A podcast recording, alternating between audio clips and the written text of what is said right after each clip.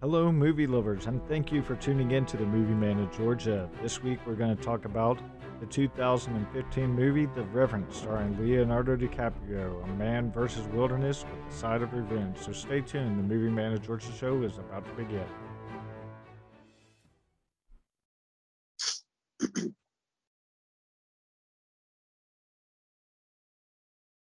All right, so we are talking about The Revenant, a 2015 movie that was put out by director Alejandro Gonzalez and Inarritu. And uh, it stars Leonardo DiCaprio, Tom Hardy, Domhnall Hall Gresham, and Will Poulter. Now, this movie grossed $533 million. It also received three Academy Awards and was nominated for 12. So it's a pretty big movie as far as the actors and as far as what it accomplished.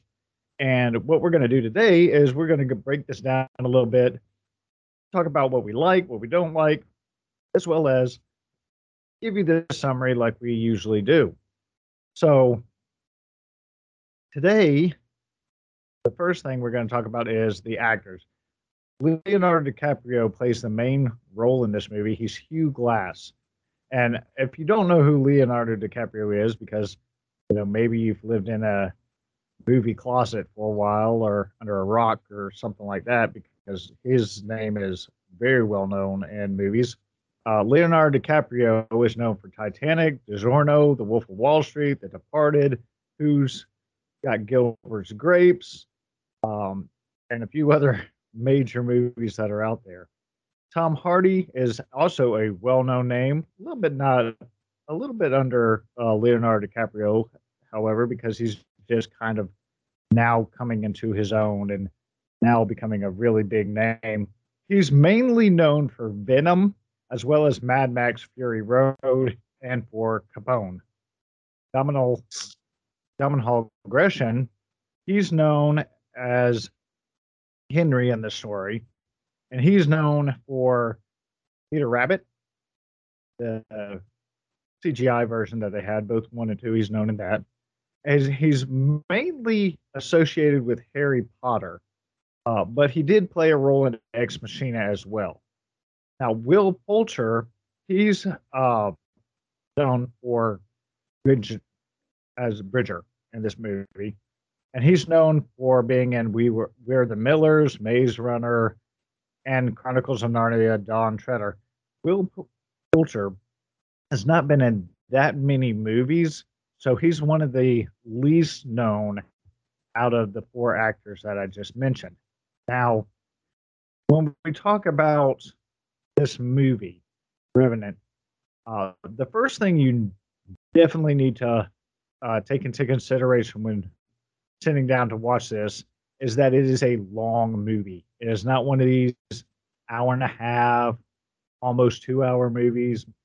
And it's not one of these movies where it's going to be packed full of action every single second of the movie that's going to keep you on the edge of your seat. Um, this two and a half hour long movie. Uh, so you need to have the time allocated accordingly. Now, what is this movie about?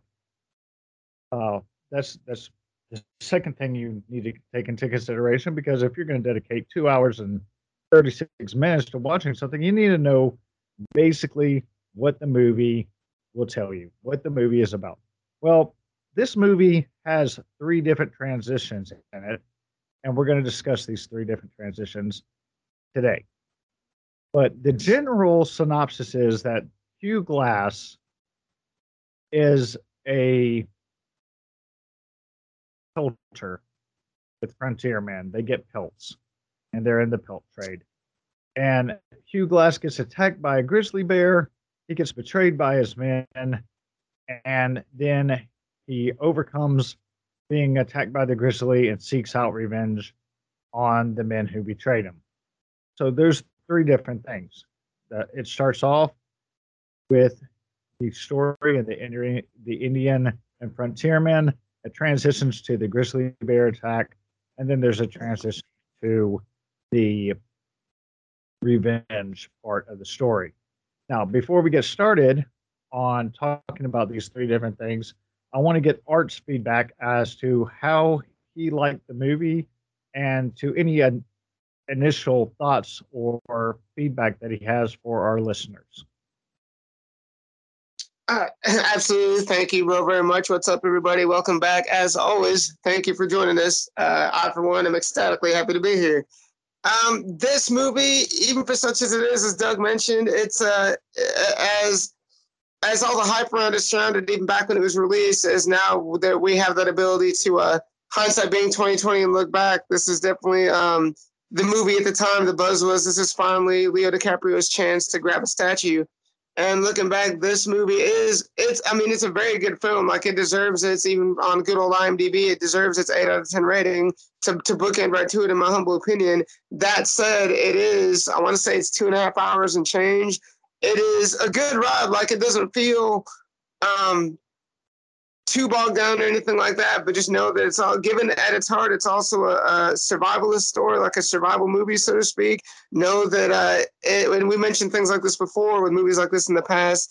It's earned its rating for a very, very valid reason, and even alluding to everybody, even indirectly, knows about the now infamous. Uh, we'll, we'll just leave it at the bear scene because spoiler-free zone. But even that aside, this is a very beautifully shot, but a very grueling and a very brutal movie um, the story of the actual man, the story of Hugh Glass has gone through a number of revisions, probably in the last 200 years since it was first, uh, since it first happened, since the actual event first happened. There's first of all, of course, the true story, but which we could never really know. Uh, I mean, it's, it's, fair to say that Glass himself either embellished or misremembered details. We've got a couple various biographies. There's actually a novel, and there's, there, believe it or not, there's an earlier movie, just nowhere near as well known, that came out in 1971 called Man in the Wilderness. Um, but it's also very less well known because it's never had a home video release, at least at the time that we're speaking about this now. Um, so having said all that, this is another one of those Hollywood pieces where, and I'll do, you can't see it, but I'll do my air quotes, that it's based on a true story, uh, but keep in mind it's based on a true story. It's not absolutely a true story. So there's a lot of factors that go into the movie later. Are they completely historically accurate? No, but that doesn't take away from uh, the movie's enjoyment either. At least I don't think so. Okay. Um, since you brought up the historical inaccuracies, I was going to address that later, but we'll go ahead and address it now uh, for fluidity sake. Uh, I believe that that is the biggest con of the movie as far as pros and cons. Now, some of the historical inaccuracies as they pertain to Hugh Glass and whether or not this is a true story or a true uh, reminiscence of what he went through. Uh, the the main thing is there's no romantic interest recorded about Hugh Glass and that mm. means there's no recorded history of kids in his story. Now, this is a major, major, major conflict with this story, as I'm not giving anything away. It's within the first five minutes of the movie, you realize he has a love interest and he has a kid. Secondly, the Canadian and French portrayal in this movie is skewed tremendously. Uh, if you look at American history and you look at the pelt trade and you look at how all of the characters and the frontiermen and the French and the Mexicans and the Native Americans and the Americans all acted, all of them were equally as ruthless. Uh, the Americans probably more so than the Canadians and the French. Uh, and again, you can probably look at today and how the Canadians and the Americans and the French and everything act, and you'll see that it's much the same. We are all pretty much equally as aggressive. The Canadians less so. Uh, now, there's another part that is historically inaccurate, which is kind of humorous. It's just a little side thing. And it's when Fitzgerald is talking about the Texas Rangers in the movie him going down and being part of the Texas Rangers. Well, and that part of history, Texas wasn't even a part of America yet. Uh, it was a province of Mexico.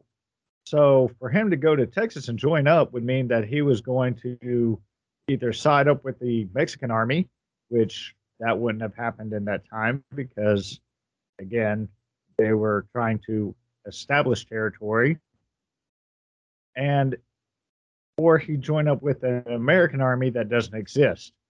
Again, Texas was a province, not a state, not part of America during the making of this movie. So those are some of the historical inaccuracies that I saw in the movie. Now, since we're going ahead and talking about the pros and cons, I'm going to list another one of the cons in the movie. And I believe that this is the very beginning of the movie. Very beginning of the movie, I believe, should have been saved till later on. Because at the opening, it is very confusing when it transitions from kind of this dreamlike state over into the this is now happening state. And granted, you get what's happening later on in the movie, but I think for the intro to the movie, it's a bit confusing. What are your thoughts on this, Art? No, I love that you said that, and it's such a great segue. I, I, for me personally, definitely for this film, I think that aspect of it for for for my side my two cents that for me is my biggest con of this film as great as ever is it handsomely made absolutely uh, just like a couple episodes ago when we referenced the same idea this especially for this year when this when this film came out is one of the most beautifully uh, shot so-called movies i'd ever seen at the time uh, is it brutal, but it's also compelling because that. Also, yes, I think so. But the overall, the storyline, if I can use the word, the narrative, I think narratively it's just a bit too simple, and, and I think that's why, to your point of placing this, like placing that scene way too early in the film, at least for my humble opinion, to use the phrase, I think that's why they chose to do that. I think that's why they did what they did to kind of counterbalance that. Um, I think it's going to be wary around this time of year, even even when this film came out. Not to be ironic, but it was right around this time of year uh, if memory serves. And it's good to be wary because, of course, uh, uh, you know, as those who love movies as much as I know, in what a couple of weeks from now, it's Oscar season. So because of that, there's always a tendency for all the major studios to release what they think are quote unquote Oscar-worthy films. Uh, a lot of those like like live up to that hype. Are they really good? Yeah, but there's a lot. I think there's a difference between a movie being just a good movie and a movie being truly Oscar-worthy. And uh, it's one of the, especially to your point for this beginning scene, the, especially the the old infamous bear scene. Um, you know that that aspect of the film is, I think, its strongest element. I mean, you've got the, the it reminds me a lot of like honestly, we were in elementary school, like reading things for the first time, like The Call of the Wild, and uh, and things like that. Like it's a very much the brutality, the fight for survival, the contrast of like us tiny human beings against the vastness and scariness of the landscape, like the it's I think it's the technical delivery of this film that really is a star. Frankly, I dare say even more so than um, the actors themselves. But having said all that, that was a lot of context to build up to that. Having said all that, it's um, do you know what I mean? Like this to me, this isn't one of those movies where you just like pop on in the background and grab a snack and pop it on for a Friday night. Like this is, I love what you said in the beginning of this episode, like that fact is true. Like it's two and a half hours, and it literally is like it's a two and a, like it's a journey, and you better be committed because you're definitely in for a ride. Yes, um, I, I agree with that. It's definitely one of those movies that you have to commit to. Now we've mentioned some of the cons of this movie, and we mentioned some of the the, the negative aspects, if you want to call them negative aspects, of the storytelling. But I do want to to reiterate that this movie did receive three Academy Awards Best Director, Best Cinematography, and Best Actor. Uh, Best Actor being Leonardo DiCaprio. It was also nominated for a total of 12 Academy Awards. That's like an outrageous number when you think about that for Academy Awards. So this movie held its own. I mean, you can't dispute that this movie has held its own uh, with that many nominations and with the awards that were given.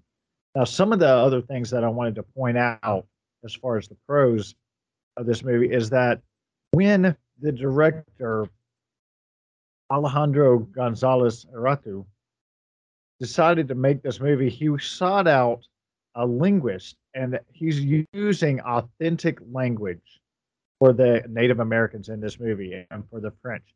It's not one of those uh, movies where you have real French dialogue, and then when you get to the Native Americans, you have weird grunting and groaning, and they just slap a subtitle down there. This is actually the language of the tribes that are being described in this movie, which is one major pro, in my opinion, for it. He tried to keep it as real and as authentic as he could. Uh, now, in an interview, he, the director did state that he got a lot of backlash from people because of the because of the subtitles being used and because uh, they wanted it to be more of have the authentic tribesmen, have the authentic look, have the authentic language, have everything 100% authentic, and you're not representing people 100% if you're not putting in 110% of the budget into portraying the Native Americans. And I, I agree with his comments to where, regardless of how much you put into something like this, whenever you have multiple races of people that are portrayed in a movie, there's always going to be somebody somewhere that thinks that their particular race or their particular tribe is not given the full credit. That's pretty much what his statement said. And he said, We tried the best we could and we did the best with what we had. And I think it's a big pro that he used an authentic linguistic uh, portrayal of these tribes. Now, another thing that I consider to be a pro, some people might consider to be a con, but I consider the mediated and moderated action of the movie to be a pro. And by that, I mean, you get some movies to where the action is so intense all the time that when you get to a, a little breathing room, you're like, and then you go on to more action because it's so intense. And yes, that's good for some movies, but those movies generally are not the kind that win Oscars. They're and Academy Awards and other accolades. Those are generally the movies that you rent on DVD or go straight to DVD because they are so intense. People can't stand to watch them more than one time. The mediated and moderated action in this movie, I believe, is kind of like on a roller coaster. It builds you up to a certain point. You have a high level of action, then you drop down to where there's nothing happening kind of plateau for a little bit, and it builds you up to another little bit of action, and then you go down again, and you go up and down, up and down with the action until the very end, where you have the climax of the story and the conclusion. Just like when you were in school and you're told how to write a story, you have a build up, you have a climax, and then you have a conclusion. This movie has done well with building that up and drawing it out to where even though you're sitting here watching a two and a half hour movie, the time goes by quickly because you're being a part of the journey. You're being a part of the action as it takes place. And it's not like you're on the outside looking in, even though you are. It's more like you are engulfed in the action that's taking place. Now, the last pro that I see of this movie is the fact that they used a star-studded cast. Now, I'm not a big fan of movies just using stars just to use stars, but I am a fan of people using an appropriate level of big actors when they make a big movie. There's reasons why the big actors have a big name, and I agree with any film taking those actors and pairing them up with newer actors, such as William Poulter, because I mean, he's really not that big of a name. Pairing them up to help bring up these new actors and give them a star status. Where I have problems with the star-studded cast is when you have so many actors that are that are grade A that they're fighting for position and the movie suffers. But this movie didn't do that. I mean, even though you have Tom Hardy in there, it doesn't seem like Tom Hardy and Leonardo DiCaprio are trying to fight for the number one role. both of them seem to know their place in the script and they worked together, even though they're one is the protagonist and one is the antagonist in this movie. So I believe those wrap up the pros and cons of this movie. But I'm going to turn it to Art and see if he has anything else that he remembers sticking in his head as being a pro or a con. Uh, no, yeah, I, and some and sometimes with you and I at least, and on the show, it's rare that we uh we love that thing where we agree to disagree and keep it inter- interesting, so to speak. But this is one of those rare times, at least for this film.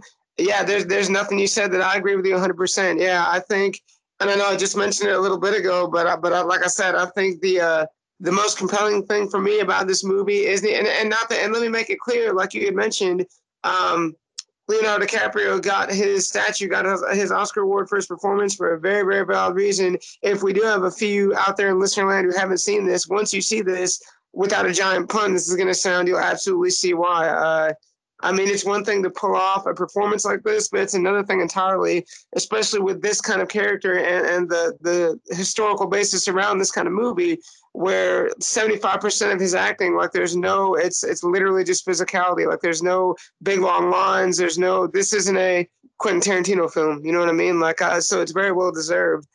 Um, you know, like you said, like all, all this kind of hype it has, it has a hype for a reason. Um, it's uh it's a big turn for for in, in his career. Uh, absolutely. Uh, it's grip like this is one of those even from that intense scene in the first what is it the first 30 minutes or so but it's one of those that kind of sets the tone but once that grips you like it, it's we've talked before about movies like this being a slow burn, but please no, I don't mean that. That's not not a negative aspect by any means. Like this is, even though it's a slow burn, you're not going to want to. I love what you said because it's true. We mentioned the runtime, and it is a longer than usual movie, yeah. But even with that said, it's a, you still have that feeling of like, wow, that's it. When the credits roll, like it, it really doesn't feel. Uh, at least in, in the real world, so to speak, that as much time has elapsed as really has, and that speaks just to how well uh, for lack of a better word, how much of a perfectionist the director is, but how much of that good part of that shines through in the film. Yeah, definitely, definitely one of those movies that you feel a part of, uh, and it, again, it draws you in. Now, the last little bit that we're going to talk about, and I say a little bit, it might draw out to be a few minutes, is the three transitions of the movie and we're going to discuss just a little bit of each one. The first is the beginning with the natives versus the frontiermen. That's the first transition. And in that you get the rated R rating. That's that's where the majority of the rated R rating comes from is the beginning of the film. And you have a battle scene in there. I'm not giving anything away. You have battle scenes in here. And you have a graphic battle, but it's not overly bloody. That's what struck me as I watched it a couple times just to make sure. You have violence, you have gore to some extent. You have some gore. You have shock shots. But as far as like seeing blood gushing and guts pouring out and uh, you know, like a Saving Private Ryan type thing where you have just the battle scene as the battle would be with blood, guts, and gore and everything. You don't have that. Like Art said, this is not a Quentin Tarantino type movie, and this is not a Steven Spielberg realism type of movie. It's kind of like uh, in between on the road. So the first part of this movie, you have the Native Americans and you have the frontiermen and there's a real focus on establishing the frontiermen as being the outsiders, as them being them versus the wilderness, as it being we have to survive. This is the first part of the story, and I believe that the way in which they built this up might have been a little bit misleading for the viewer because at the beginning you believe that this movie is going to be basically uh, Native American versus frontier movie, which it is in a way, but for a major part, it's not. What are your thoughts on this, Art? No, yeah, it's almost like a um, uh, what's the what's the sleight of hand, the magician's trick in a way. And I mean, and again, I mean that in the best of ways. But honestly, yeah, there's a little bit of that going on. If if you base and that's why there's a whole side note we could do another episode we could do on my soapbox ranting how I feel about things like this. But but as far as like if all you do is like go to to IMDb for instance and just do the what is it like a 45 second uh, quote teaser trailer, um, there's a you know there's a, there's a reason why they do bits like that on purpose. That that aspect of drawing you in at the time. The thing to uh, to basically to get to spend our hard earned cash on movie ticket and theater money to recoup their their set costs, but that's I love that you said that because it's absolutely true. So is this a story of survival? Absolutely, yeah. But that's what's I think is so um almost genre defining about this film. Why why it has now lived up to all the hype around it at the time is it's a it's a survival story, but it's a survival story not just physically, but like I would say mentally and emotionally as well. And I think that's what uh that's what draws you in is, is there's there's so much more levels to this I think there's a lot of, of quote the general public just kind of assumes even as far as y'all know, I love directors more than anything as well. Giant movie nerd for a reason. This director's movie that got him the hype to make this movie, if memory serves, was Birdman. And essentially in Birdman, it was his. He did like a send up of Hollywood. So I think initially, like like without without a sight unseen kind of thing, I think the public, so to speak, that mass cultural mindset just kind of assumed seeing seeing the hype about this movie that this would be his quote send up to your point they would basically be uh you know davy crockett king of the wild frontier like a tongue-in-cheek send up uh, see i hesitate to say it but almost like a cowboys versus indians kind of vibe not knowing in a good way but not knowing what they were really in for. And uh, it's just it's just it's, it's masterfully done to where I think I think especially with that we we've been referencing that beginning 30 minutes that first major turning point in transition because even that in itself kind of sucks you in and to bring everything somewhat full circle um, you know what it reminds me the most? Like us personally always speaking to our beloved 80s childhood is that honestly reminds me a little bit of the if you remember those old school uh, choose your own adventure books where there's these three different layers going on and and you can it's like you in the back of your mind, like you think you quote know what's going to happen, and without spoilers, what you think is going to happen is absolutely not what happens. But having said that, it makes you want to see what is going to happen, and it's like a snake eating its tail, but it just it sucks you in like a vortex, and it doesn't let go. It's relentless. That is true, very true. Uh, now, now the second transition of this movie, since you already brought it up, happens about in the 30, first 30 minutes. And this is the bear attack. Now, I'm not giving anything away. You see this on the trailer. Uh, you see this in anything that you look up on the reference that there is a grizzly bear attack. Now, mm. this is this is where I I have a little bit of problems believing what happened on the screen. And and the here's why is I did a little research on bears and how a grizzly bear and how they attack and what you're dealing with here. Um, and for him to be able to be attacked not just once but twice, uh, pr- pretty much by the same bear and survive, uh, w- his would be a miracle in itself.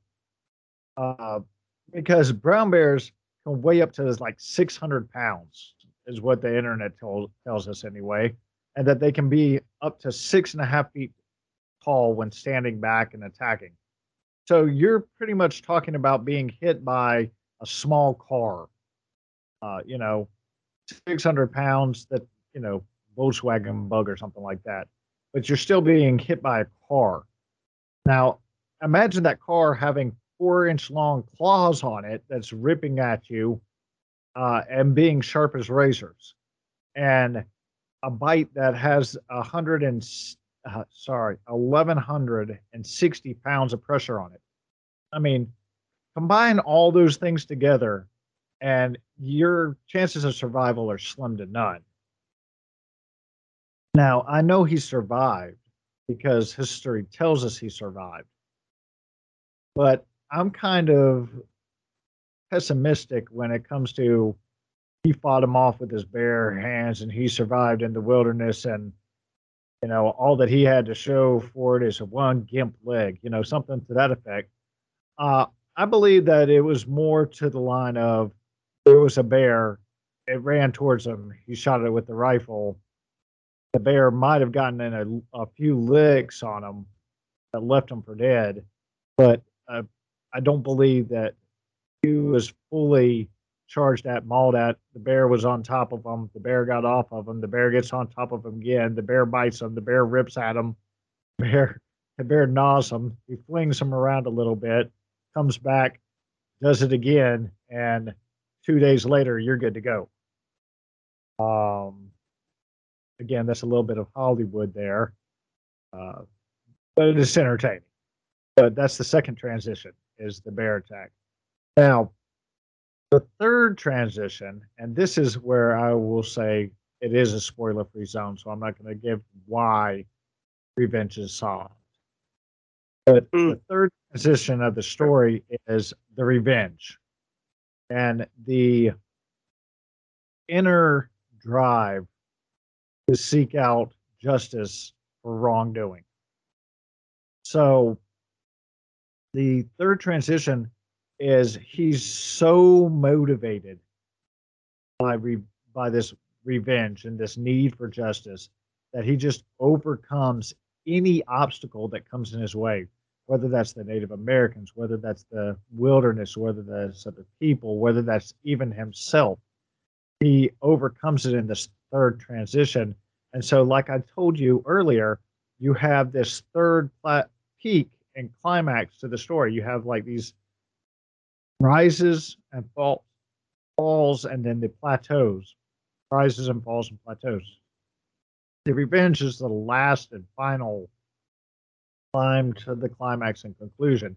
And I believe that with him doing that, it ties everything together.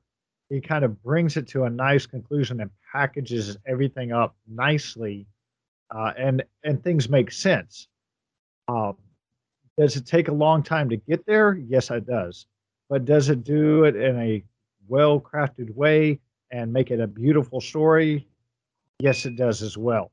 So that's all I really have as far as the transitions go for the story. I'm going to see if Art has anything to add as far as does he see anything that I missed in the story? What did he think about the transitions? And then we're going to get to our rating. So, Art, what did you think? Hey, as far as I thanks, thanks as always, and as far as uh, almost like my, my version of the other the other end of the bookend, so to speak. The short version is no, I don't think so. I love that you kept referencing the uh, the idea of peaks and valleys and plateau one because it's a great obvious parallel to the uh, the physical natural imagery of this movie. But two, with the metaphor there, like you're right, like it's uh when we say that in, in that sense, if I can if I can speak for the show just for a bit, when we say that, please know it's like a uh, it's a deep breath, uh, like it allows you what you said earlier, like to kind of physically and mentally as the audience catch your breath, but also please know it's like a deep breath before the next plunge as well. It's almost that same idea where it's like you have that two seconds of weightlessness before you hit the first drop on a roller coaster. So uh, it's it's a very much needed thing, especially in a movie like this. Like the the movie itself is almost dreamlike a little bit. Uh, we mentioned it a lot, I know, but the cinematography for this film is just gorgeous. Um, uh, there I, I can nerd out like cinema nerd out and go even go into avid dork detail about all the specific some some I should say some of the specific shots within the movie itself that we've kind of touched base on. But to your point earlier, even if I do that far with that, this is a spoiler free zone. So please know. Hopefully, I made that verbally tantalizing enough for you to uh, once you're done listening here to go check this movie out for yourself. Um, this uh, I know. I think. I think at the time at the at the year when this came out, I'm trying to go back in my in the old memory Rolodex, but there were like another. There's no ad list them all without the aid of like good old um, G O G L E assistant. If I say it, my assistant will wake up and that would ruin the whole thing. But with that, I want to say there were like another four or five, almost like man versus versus nature esque movies that came out the year this came out as well. But this was the only one. I mean, now it's almost become like a uh, infamous, and I mean that in the best of ways. The, you know, the director chose for for those who maybe didn't know, and of course, this in itself isn't spoiler. This is good old IMDb trivia. But this movie was shot uh, on location in the actual weather. Uh, very, very notoriously now looking back, he only used natural light. Like there, there were no cozy studio scenes. All these wintry conditions, like it wasn't like they were all on a green screen drinking coffee and it was all CGI. Um, he insisted to make this quite literally as real as possible and that's why it's as effective as it is. Um, like uh, the realism seeps into you. I'm like, like even though I've seen this movie multiple times, every time I do, I, have got to fight the urge to like go to my closet, put on a coat, and hunker down in my seat while I'm watching because it, it just draws you in and makes you feel like you're really there. Uh, which is a hard thing to do, especially in this day and age of everything being so CGI and technologically based. Speaks to just the uh, the passion, drive, and then the talent, not just of the actors and the director, but of the like the tech side, the cast and crew. Like it, uh, it's a well-oiled machine. It really is, and it's totally worth the watch. I agree with you on that. It is very much worth the watch. Very much worth uh, the time invested. If you are a man versus nature type fan, then you will definitely like this movie. So that is our overall uh, summary of this movie, or other overall take of this movie. Uh, to conclude everything, at the end of each podcast, what we do is we give the movie a rating. Now, this rating is based on originality, the gross, the cinematography, and the overall enjoyment. Now, we can give it up to a five star rating. We only have maybe one or two movies that have ever reached that status, if any, so far. So I'm going to go first, and then Art uh, will do his uh, based upon what he thinks of the movie for originality on this movie, I gave it a four out of five stars. And the reason for that is, as Art pointed out, there are several books that have been put out about Hugh Glass. There's even a movie before that was made about his story. And so it's not entirely original. Now, is it pushing the envelope for a five? Yes, it is, because it is very much something different. Uh, not so much original, but something different. Rose, I give it a three. And the reason why is because it made 533 million, uh, which is quite a bit of money. But at the same time, it's kind of dwindled off as the years have gone by. Uh, and it's kind of becoming a movie that, yeah, I've heard of it, but it's not really holding the lifespan that some other movies have. So I give it about a three. I might be nice and give it a four on that. Uh, three, four. Cinematography, now that I give a five. And again, it's because of, like Art said, this movie was shot pretty much on location, if you want to put it that way, with the elements. The camera angles are outstanding. The transitions are outstanding. The way in which the focus shifts from characters is done nicely. Uh, the music, everything that combines itself with the movie is great. So I give it a five. Enjoyment of this movie, I give it a four. And the reason why is I give it a four, not a five, is because even though this is a Academy Award winning movie, and even though I enjoyed watching this movie from start to finish, this is not the kind of movie that you could sit down week after week and watch. Uh, it's it might be, in my opinion, a little bit too long. It might be a, if it had been condensed down a little bit, I could see this being a better movie. Uh, not to say that again, it's not an Academy Award winning movie. I just think it might be a little bit more enjoyable if it was condensed down a bit. So that gives me four, four, five, and four. If you round that out, gives it about a four star rating. So for me, the Revenant gets four out of five stars. Art? Excuse me. Sorry about that. Y'all appreciate it. Yeah, my turn for my a la NCAA Final Four. I know hardly anything about sports, but even I know starting tomorrow is the old March Madness. That's not a shameless plug by any means. It's just stuck in my brain, so I had to get that trivia out of there. Uh, box office for me for that side of it, yeah, I'm in agreement. Um, and, and, I love how you described it, but you're absolutely right. I would say the box office performance, and and please know for for both of us in that sense, 500 change million dollars is more money than I've ever seen physically in my life. But you got to keep in mind when we reference things like this and do these scores, that's never being sarcastic or flippant. It's we're, we're trying to do our best to stay that objective mindset of when you compare it to things like in the top five or 10 movies, even of this genre of all time. So just please bear with that in the back of your mind and keep that in mind as we do these ratings. Having said that, with the box office for me, honestly, probably we'll, we'll give it a strong like a 3.5 like i and i love how you said that because you're absolutely right like it's did it perform well and, and earn what it did in recoup? Yeah, but I think that's that's the second for me biggest, for lack of a better word, um, con or flaw with this film itself. With all the good we've talked about, the Revenant and what it's accomplished, it's very much that. It's it's not a uh, you know, this isn't a like I, I, don't I don't when I get home from like a long stressful day, like stuff going on at home or stuff going on at work. It's not like when, when I want to take a deep breath and grab soda and snacks and decompress. It's not like I'm like, hey, let me go pop on the Revenant. You know what I mean? I think I think I had a, almost my own epiphany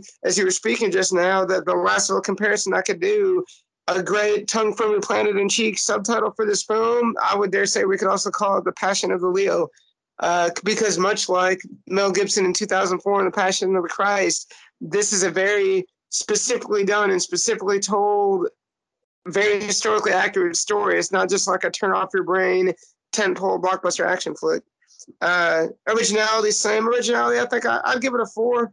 Um, for for two reasons: originality in terms of this within the context of the film itself, and originality uh, behind the camera, in front of the camera, especially given the context of the time of its release, we've seen things, no pun intended, with this movie we as an audience have never seen before. But back to that historical aspect, because I'm a big history nerd too, it's what I went to school for. Um, as we mentioned, you know, the the the quote real story and all the various incarnations of the story of Hugh Glass and what's happened has been told and retold over 200 plus years, and there's only uh, so much fresh juice you can squeeze out of this lemon before it becomes dry cinematography, I absolutely agree with you that this sounds like we're pun intended beating a dead horse, but agree with you for sure. Cinematography, I would give a higher than a five if I could. This remains in my little in my little personal top five of one of the most like beautifully done, beautifully sculpted, beautifully shot films I've ever seen in my adult life. And please know, as much as I adore all movies, I don't say that lightly by any stretch of the imagination. I, I mean, I think back even now having just rewatched it recently for the obviousness of this show. And even though it's like it's not the first time for me anymore by any means, and knowing what's coming and knowing what's ahead, I still find myself just in all I kind of stop and catch my breath just at how eerie and haunting and just beautiful some of the shots are. Like one of those things where there's no way I can understand the technical skill they did to do what they did. I'm just extremely appreciative for it. Uh, and then that would lead me to overall enjoyment. And much like we've talked about all through the episode, but I'll still have to stand by it. Overall enjoyment, I never want to make it. It's, so please know it's not that I didn't, did I enjoy this movie? Yeah, but the best way I could book bookend this is like what we mentioned. This movie, The Revenant, this at the end of the day isn't for everyone. Technically speaking, if you go in simplistic terms and talk about the quote genre of this movie, if I had to pigeonhole it, like be backed into a corner and say what the genre of this movie was, it's more it's trying to be a western. It's more survive it's like western meets man versus nature mix and it does that well. But having said that uh, this movie asks more from the audience than the average you know this isn't gremlins this isn't indiana jones this isn't a disney pixar movie. Like it, it's a emotional physical uh, investment for lack of a better word. But having said all that that sounds like it's up your alley uh, this is definitely one of the most memorable movies. Like once you see this, you'll never forget it. All right. So with all of your points and with all of my points, I totaled it up. It comes to a little bit over a four star rating.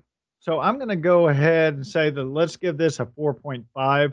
Uh, and one of the reasons for that is because it is an uh, Academy Award winning film. So if you want to see this movie, is on Amazon Prime. You can watch it for free. Or if you want to stream it, Vudu uh, or Fandango or Google or any of those platforms where you can purchase movies has this movie for sale or for rent. Uh, we appreciate you tuning in. Join us next time as we talk about the 2022 version of Scream. We look forward to talking to you and hearing from you uh, on our Facebook page but this is the movie